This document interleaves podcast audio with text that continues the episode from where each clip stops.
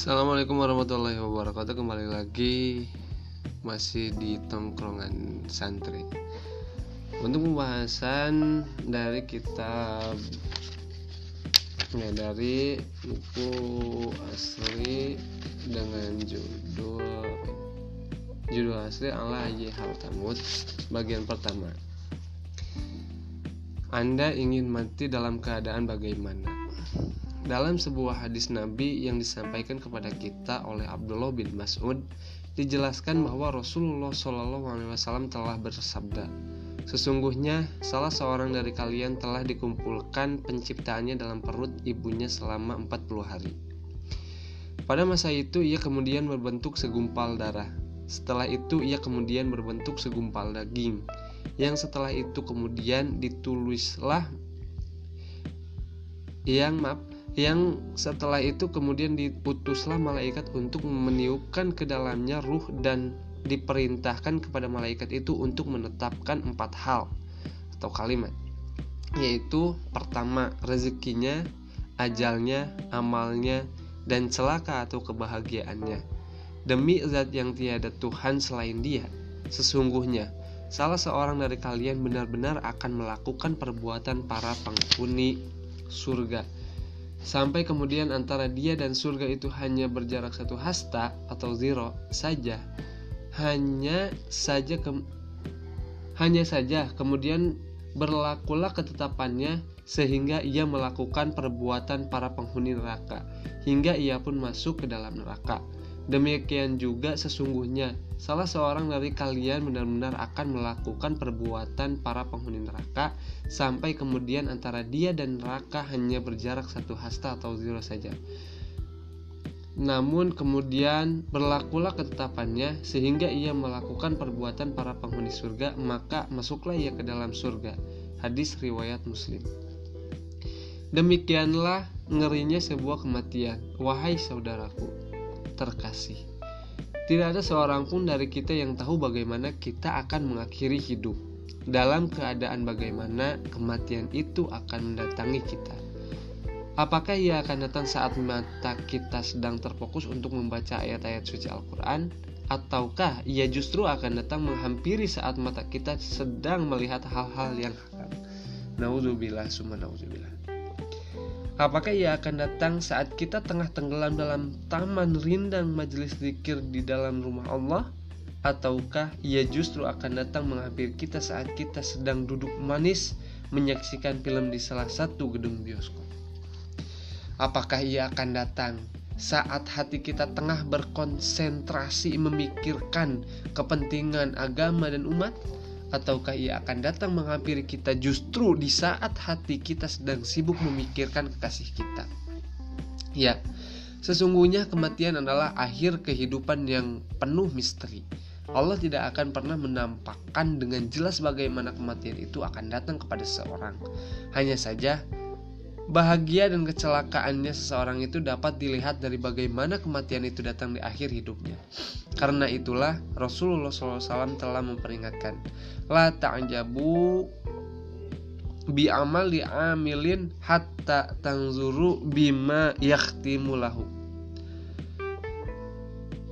Rawahu Tabrani. Artinya, janganlah kamu kagum atau takzub dengan amal seseorang sampai kamu melihat sedang melakukan apakah ia saat kematian itu datang menghampirinya. Hadis riwayat Tabrani. Rasulullah SAW juga bersabda, Innamal a'malu bil khawatim rawahu tirmidzi. Artinya sesungguhnya setiap amal perbuatan itu tergantung kepada masing-masing penghujungnya atau akhirnya. Hadis riwayat Al-Bukhari.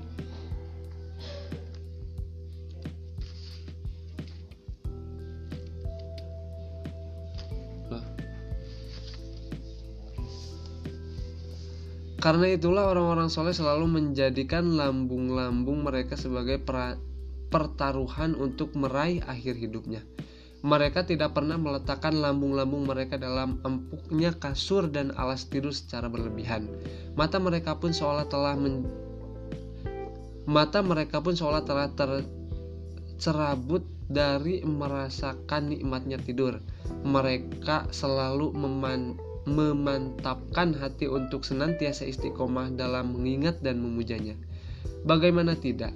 Karena sesungguhnya doa yang paling banyak dipanjatkan oleh Nabi SAW kepada Allah adalah Ya muqallibal qulub sabit kolbi ala zinika Ya muqallibal qulub wahai zat yang membolak-balikkan hati Sabit kolbi tetapkanlah atau teguhkanlah hati kami ala zinika di atas agamamu. Ketika Anas, ketika Anas bin Malik mendengar bahwa doa itu begitu sering dipanjatkan oleh Rasulullah, maka ia pun bertanya, "Wahai Nabi Allah, sesungguhnya kami telah beriman kepada engkau dan ajaran yang telah engkau bawa. Lalu adakah engkau masih khawatir terhadap kami?"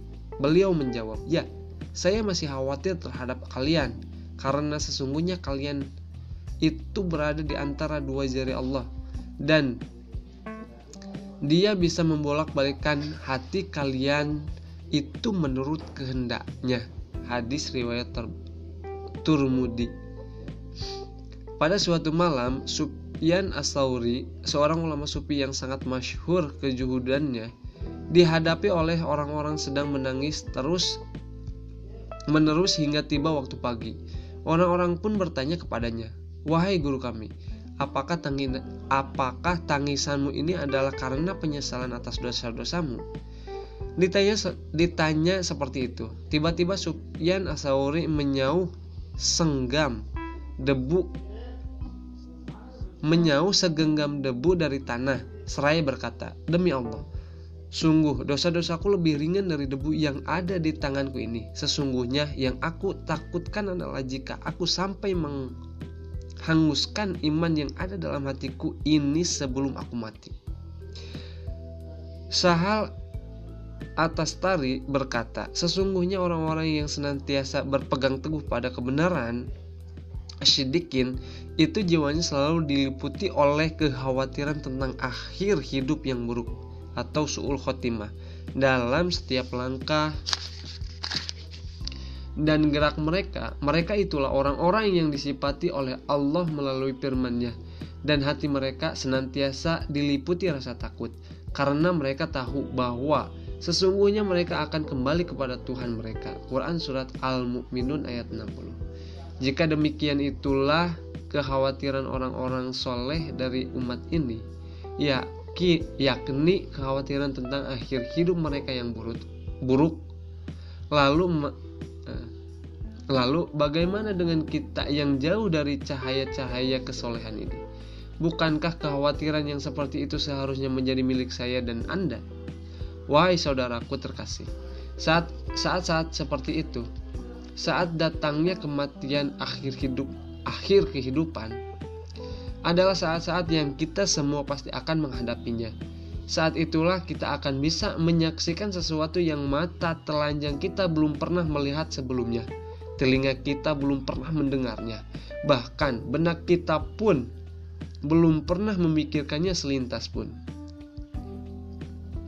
Saat itulah akan tampak jelas di pelupuk mata kita apakah kita akan masuk dalam golongan manusia-manusia penghuni kenikmatan atau surga ataukah kita justru akan masuk dalam kelompok manusia-manusia penghuni neraka jahim Alhamdulillah akhir hidup kita akhir hidup saya dan anda itulah yang akan menentukan kepada kelompok yang mana kita akan bergabung kepada kelompok orang-orang yang celaka ataukah kepada kelompok orang-orang yang bahagia semuanya dapat kita persiapkan dari semula tentunya dengan pertolongan dan hidayah Allah insya Allah anda ingin mati seperti apa? Persiapkanlah dari sekarang. Andalah yang menentukan seperti apa dan dalam keadaan bagaimana nanti Anda akan mati.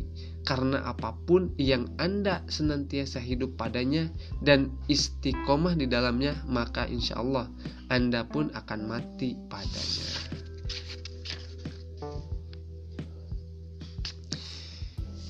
Nah, itu dari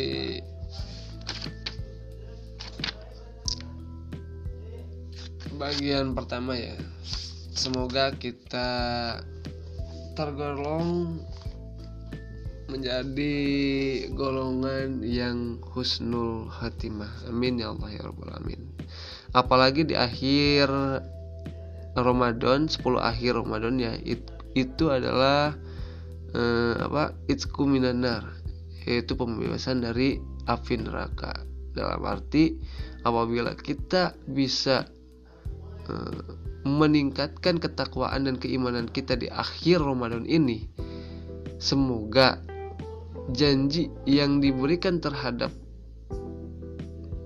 makhluk dari sang holik yaitu e, terbebasnya dari api neraka semoga kita semua bisa e, termasuk golongan yang terbebas dari api neraka. Oleh karenanya kita perbanyak itikaf di masjid. E, lalu banyak membaca Al-Quran. Dan terlebih di akhir Ramadan itu terdapat malam yang mana malam itu eh, bisa dibandingkan lebih dari satu malam namun perbandingannya dengan seribu bulan yaitu malam Lailatul Qadar dan malam Lailatul Qadar terdapat da eh, dari sebagian ulama yang mengatakan bahwasanya malam Lailatul Qadar itu terdapat di tanggal ganjil akhir Ramadan. Nah, malam tadi malam dua sekarang tanggal 21 berarti malam tadi eh, tanggal 23, tanggal 25 27, 29 mudah-mudahan kita diberikan umur panjang dan bisa sampai eh, akhir Ramadan dan kita kembali suci. Dan mudah-mudahan kita mendapatkan malam yang bisa sebanding dengan seribu bulan yaitu malam Lailatul Qadar. Allahumma amin ya Allah ya Rabbal Alamin sekian mohon maaf atas segala kekurangannya Wallahu muwaffiq ila aqwamit. Assalamualaikum warahmatullahi wabarakatuh.